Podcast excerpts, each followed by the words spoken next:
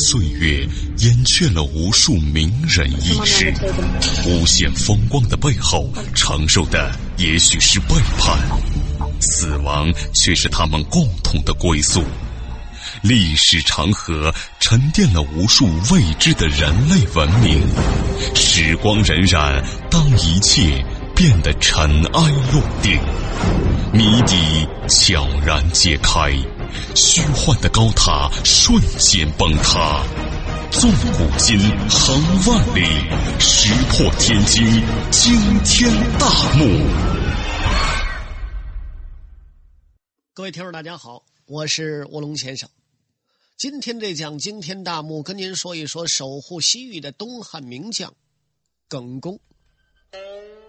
单说有这么一天，这一年的寒冬之中，窦固的大军在西域度过了一个冰凉棒硬、滴水成冰的冬天。到了公元七十五年，随着春天的来临。东汉皇帝一纸诏书召回窦固的大军，汉军在西域的军事力量只是象征性的屯驻两支屯垦部队。何谓屯垦部队呢？就是说没事的时候种地，有事的时候打仗。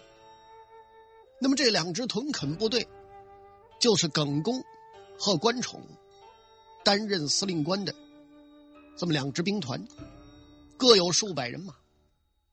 那么还有一位耿恭和关宠的顶头上司，此人官拜西域都护，姓陈，叫陈穆。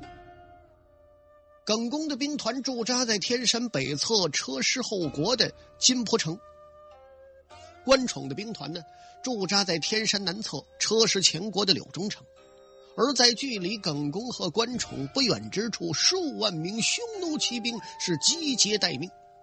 那就跟一群饿狼是一样一样的，虎视眈眈的就盯着眼前的猎物，他们在耐心等待着最佳的时机。这些匈奴人非常自信呐，只要他们这帮狼群开始围剿这群猎物，那就嘁哧咔嚓的让他们给撕的粉碎。那么窦固大军的马蹄之声在二月之中渐行渐远。匈奴人的铁骑在三月是掠过边境，卷地而来呀。两万名匈奴骑兵，在左路李王的率领之下，直逼车师后国。车师后国的国王，那是宁死不屈啊。虽然说打不过匈奴人，可是呢，也不能当这个亡国奴。他亲率大军，阵前杀敌，同时呢，紧急。向耿恭的兵团发出了求救的信号。其实你听着是个兵团，总共也就那么百十来人。虽然和匈奴两万骑兵相比，那是杯水车薪，但是耿恭呢，还是派出了三百余人前往支援。三百名勇士是整装待发，但是怎么回事？还没等到的前线，就在半路途中就遇到了匈奴大批的骑兵啊！那三百人掉在骑兵队伍里，说全了，就跟一个小米粒掉在大海里差不多少。可是你别看寡不敌众，但是人人奋勇，个个争先，好不惨烈，最终全部战死，无一降者，无一被俘。汉军援军被歼灭之后，匈奴骑兵转而全力进攻车师后王，大破车师后国的军队，并且。在阵前斩了车师后王，车师后国急转直下，匈奴铁骑长驱直入，直奔耿恭所在的金浦城啊。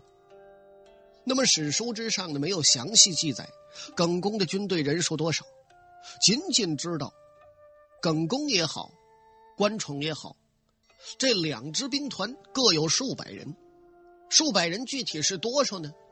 假设上线来估计，那就是九百余人。耿恭派出救援车师后王的，一共是三百人，全军覆没。他剩下的部队，那顶大顶六百来人啊！你想，这么一股小小的部队，能不能顶得住匈奴两万骑兵卷地而来，疯狂的进攻呢？换句话说，他守得住守不住这金蒲城呢？这就是对耿恭的意志和勇气的考验。也就是说，用现在话来讲，对总指挥官的作战部署以及部队士气的考验。那么说到这会儿呢，咱们先来了解一下耿恭的身世。耿氏家族在东汉初期可谓是群星闪烁，为东汉帝国的建立与崛起立下了血汗战功。耿恭的祖父叫耿况，和他的六个儿子都成为东汉开国将领。他的六个儿子呢，就是耿叔、耿国、耿广、耿举、耿棒、耿穆。其中呢，那耿穆是东汉名将啊。耿恭的父亲叫耿广，他英年早逝，他就成了一个孤儿了。但是继承父业，他勤奋好学。耿氏家族的武士精神呢，也深深植入他的肉体之内。此人为人慷慨仗义，质量高远，并且足智多谋，不辱先人的荣誉。史书中记载，他有将帅之才。那么，在打击匈奴的战役之中，耿氏家族居功甚伟。所以，居功甚伟，那就是功劳大大的呀。除了耿恭之外，他的堂弟耿炳，那是汉军之中的灵魂人物。再有呢，耿忠嗣、耿奎都参加了西征军团和匈奴的天山之战，两个人战功卓著。这个时候，耿恭以数百人守金蒲城，面对匈奴两万骑兵，可谓形势严峻。耿恭呢，要以自己有死无生的武士精神，来捍卫家族的荣誉和大汉帝国的声威。怎么办呢？说着容易。做起来可没那么简单。耿恭把城内百姓全都动员起来了，加入到了保卫城池的后勤队伍之中。但是这也不行，你区区数百人要击退数万匈奴人，是天方夜谭一样。除了要斗勇之外，还得斗智。过去兵法上有这么一句话叫“为将者有勇不如有智，有智不如有学”，就是说你做将官的光勇猛不行。你还得会用智谋，会用智谋也不可以。最根本的，你得有学问、有学识，这才行。必须要充分运用心理战术，挫伤匈奴人进攻的锐气。可是纸上谈兵、数赵括的，谁不会啊？具体怎么办呢？现在有一些人啊，我告诉你啊，你这个东西得改一改呀，改的大气磅礴一点啊，改的大开大合一点嗯。改的再洋气一点有人就说说你说的真是人话，你来一个吧。他摸头就走，怎么回事？他光说说行，你要让他做呀，要了亲命了。那么耿恭怎么办呢？确实有办法，足智多谋啊，也不知道用什么办法研制出了一种毒药，命令士兵把这种毒药啊就抹在凋零剑那箭足上，所谓箭足就是箭头啊。但是呢。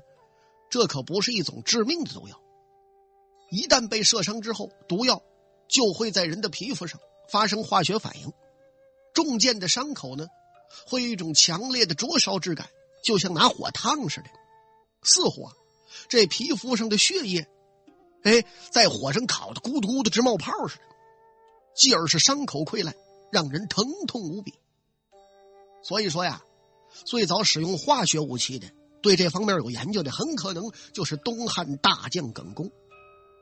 此时，耿恭高立城头，冲着匈奴人高声显叫：“哎，匈奴听了，是不是这么说的？我也不知道，就这意思啊。说你们可得当心呐！我汉家神剑威力巨大，自有重箭，必有怪异之症。所谓怪异之症，就是和普通的不一样。这匈奴王一听。”沈然一笑，何谓沈然一笑啊？就是没瞧得起，那嘴一撇，哼，这有什么呀？我匈奴千军万马踏平金蒲城，犹如探囊取物，何惧你汉家什么神剑呢？他没当回事那么我说了，汉军虽然在人数上不多，但是强弓硬弩的威力十分惊人呢。等匈奴人进入射城之后，耿恭一声令下呀，你就看吧。数百张的弓弩一起发动啊。弓弩不吓人，我说呀，那个箭足上他抹了药了，这下子就跟闹蝗虫一样，那个箭啪啪啪啪，密密麻麻像雨点似的，往前稍一凑合就射成了刺猬，而且你射上之后啊，这玩意儿还没治，火是火燎那么难受，而且那伤口啊，你眼瞅着它扩大，你眼瞅着它化脓。简直那肉啊都要崩开了！这一下子把佐罗里王吓得大惊失色，他传令收兵啊。可是他们不懂啊，说了这毒药并不致命，主要呢用现代话来说，心理战术，给你心理上造成巨大的压力，尤其对那个疑心病的特别好使啊！我是不是要死了？我是不是要活不长了？这还好得了啊？这胳膊非折了不可呀！他这么一想。军心一乱，兵不战心。所以说呢，这个心理上的震慑远远要比实际的杀伤力大得多。到了入夜时分，受伤的士兵的伤口开始恶化，你再坚强的人，他也忍不住的，不能说吱哇乱叫吧，他也得嘿呀哈呀的。我不知道你有没有这种感受啊？你比如说你在医院里头，本来呀。你是一个健康人，但是可能说亲属住院了，朋友住院了，你去陪护，尤其到那个骨折的病房，就是外科呀，一会儿进了一个胳膊折了啊，一会儿进了一个腿折了，后来进了一个脖子折了的，大夫说这就不用往里推了，这就直接弄出去吧，因为脖子折了还怎么救啊？你说这还怎么打得了仗？这还是有意志的，那不行的呀。就跟宰猪似的，嗷嗷直叫。整个匈奴兵营是一片恐慌，因为你不知道怎么回事啊。人为什么能够产生恐惧呢？就是因他对未知有这么一种不良的预期。他不知道这个东西是什么。哎，你比如说，在战场上奋勇杀敌，打仗呢，你刚往起一起身，梆一枪。打你太阳穴上了，死了，这没事还能弄个烈士。你要告诉明白他，你说你记住啊，明天下午四点半，那个秒针走的溜那地方，准有一个人不知道在哪儿，梆给你一枪，你准死不能活。呵，这一宿你不用干别的。他要心理素质不好，他等不得那时候，他能自己把自己吓死。这就是在心理上的一种震慑。寻梦于文明之巅，探瑰宝之风华，感历史之迷离，经发掘之旷古，谜底在最后一刻被悄然打开，石破天惊，惊天大幕。此时呢，中了耿恭之计，匈奴人的攻势减弱。他们也不得不谨小慎微的对待汉军所谓的秘密武器。可是呢，这只是这么一小仗，也没有伤匈奴的元气。所以说，耿恭的处境啊，依然很艰难。你不可能毕其功于一役，怎么办呢？还得想主意。耿恭就构想了一个大胆的计划，他要主动出击，偷袭匈奴人的兵营。那个时候，这耿恭。这胆儿可够大的，你六百来人偷袭两万多人的兵营，一人一脚，也把你这六百多人踹零碎了。可是呢，这就是兵法所云，出其不意，也只有像耿恭这样有勇有谋之人才想得出这个办法。正赶这天，天公作美，怎么回事呢？这个时候啊，金蒲城突然是阴云密布。狂风骤起，紧接着，暴雨倾盆呐！这场暴风雨啊，来得很及时，把耿公乐的都不行了。他命令全体战士做好准备，深夜之后，借助暴风雨的掩护，溜出城外，袭击匈奴人的兵营。所有战士对这道命令是十分惊震，因为什么呀？大伙儿这么一琢磨，你在这光守这城池，你还不一定能守得住呢。你还出去招人家去，反客为主，主动出击。耿恭一声令下，虽然大伙儿心有余悸，可是不敢不听。所谓兵随将令，草无听风啊。当然了，匈奴人也想不到，在暴风骤雨之中，他们呢都躲在营帐里，喝酒的喝酒，烤火的烤火，受伤的在那嘿呀哈呀包扎伤口，谁也没有意识到，这个时候耿恭带领数百名的大汉男儿，冒着暴风雨，手持弯刀。背背着强弓硬弩杀到兵营，这就叫猝不及防啊！这汉军简直不是说从城里出来的，好似从天而降的神兵天将。根本呢，这些匈奴人没有还手之力，齐齐咔咔，回事？就像修瓜切菜一样，就做了刀下之鬼了。有的根本没明白呢，脑袋混丢了。此时啊，耿恭和他的手下。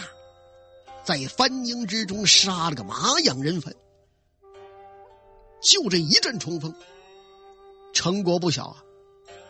耿恭心说：“见好就收吧，等匈奴人反应过来呀，那就晚了。”所以他调转头来，回到城中。可是就杀这一阵，就要了匈奴人的命了。左路李王看着满营众将横七竖八，都躺在那儿。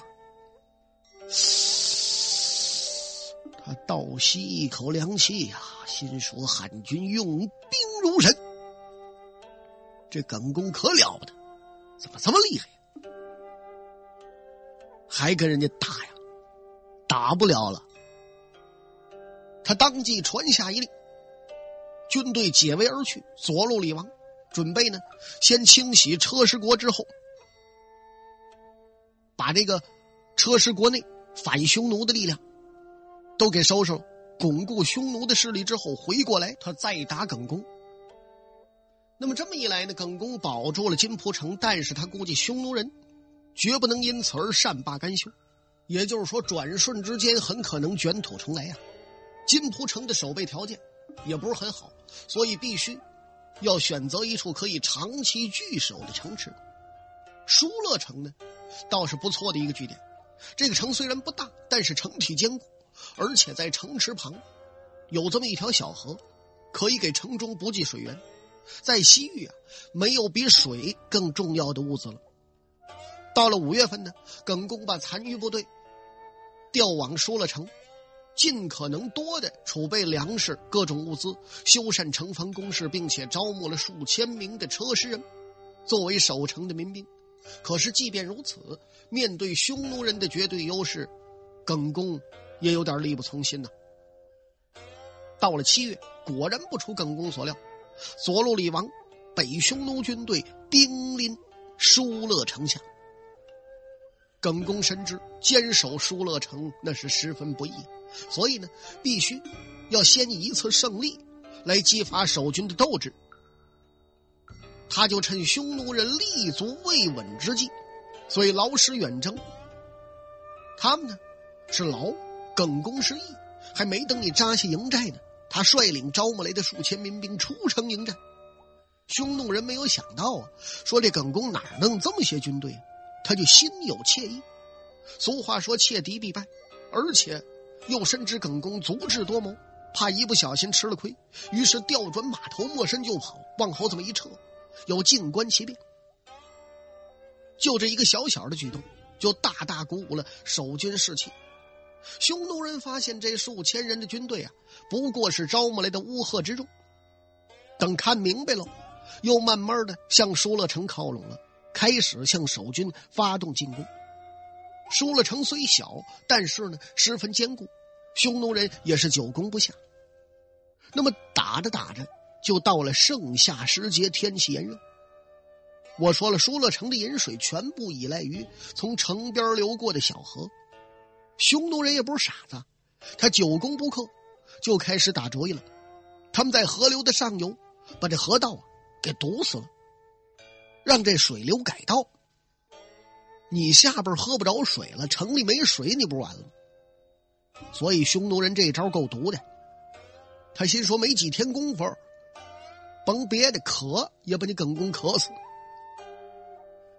耿公也不是没想到啊，心说呀，匈奴人肯定要断我汲水之路。可是想到了耿公啊，也有点措手不及，怎么办呢？因为你目前没有水啊，赶快下了一令，告诉兵士节约用水，一面呢在城内挖井，能找到地下水，那可救了急了。你想，就再节约能怎么节约呀？疏勒城数千人，用水量十分巨大，没几天的功夫，储备的淡水就用完了。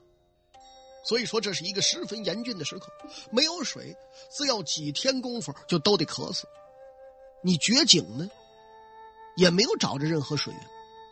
守军在城中好多地方凿井，已经挖的够深了，但是仍然连一个水滴也没瞧见。而掘井呢，又是体力活尤其是十分炎热的夏季，对体力的消耗就更大。很多人活活渴死在了没有掘出水的这个井的边上。这一下子，耿恭是心急如焚呐。如何是好？这就到了考验人坚强意志的时候了。用现在词儿来讲，这叫生存极限。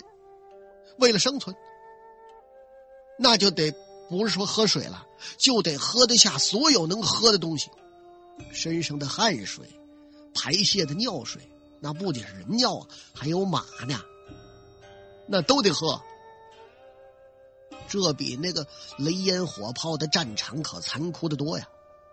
敌人就是自己，如果被薄弱的意志打败，那么你就活不了。而且不单如此，形势还在不断恶化，每天都有战士一命而亡。喝马尿到最后都成了一种奢侈了。还有什么可以喝的？呀？为了珍贵的水分，这帮士兵啊，有打马粪里头榨汁取水你别说喝呀，想想，有的人都吐了。但是呢，你只要身临其境的去琢磨琢磨，你就吐不了了。最后，英勇的守军以令人不可思议的意志，为了生存，捏着鼻子，硬是把难以下咽的这个汁水喝到肚子里去了。此时，作为卫戍司令的耿恭，他是亲自下坑掘井。一直挖到十五丈深处，仍然没有水。当然了，那时候也没有大庆幺二零五钻井队。如果要有啊，不但能打出水来，没准打出石油来。这时候耿恭在想啊，心说：莫非天要亡我不成吗？耿恭啊，他忽然想起个事儿来。当年李广将军拔利刃刺身。飞拳涌出，现大汉国家昌盛，自有上天庇佑。我耿恭岂会遭此穷途末路呢？说完之后，把衣服整理好了，对井而拜，祝告神明。拜完之后，下井再挖，倒应了那句话了：“苍天不负有心人。”噌楞的一下子，一股清泉喷涌而出。我的天！见着水了，所有人哭通通跪倒井边，激动之情溢于言表，高呼万岁。这时候，这水啊，滋溜的一下子冒出来，叭的一下子就打在耿恭的脸上。耿恭这眼都模糊了，不知道是井水还是眼泪啊。这时候，耿恭扛着一桶水走上城头啊，冲着匈奴人的营地挥了挥水桶。哗啦的一下子，把水就泼下去了。那意思啊，你们这阴谋破产了，我们有了水了，疏勒城你们拿不过去了。这一下子呀，左路李王有点傻了。这这左路李王心想：这个汉人了不得呀，怎么打他怎么也打不倒呢？莫非神灵庇佑？嘿嘿，看来。不到时候啊！说了这么句话，他们令其一百，收兵而去。好了，各位听友，这一期的惊天大幕到此为止，就全部为您播讲完了。我是卧龙先生，咱们再会。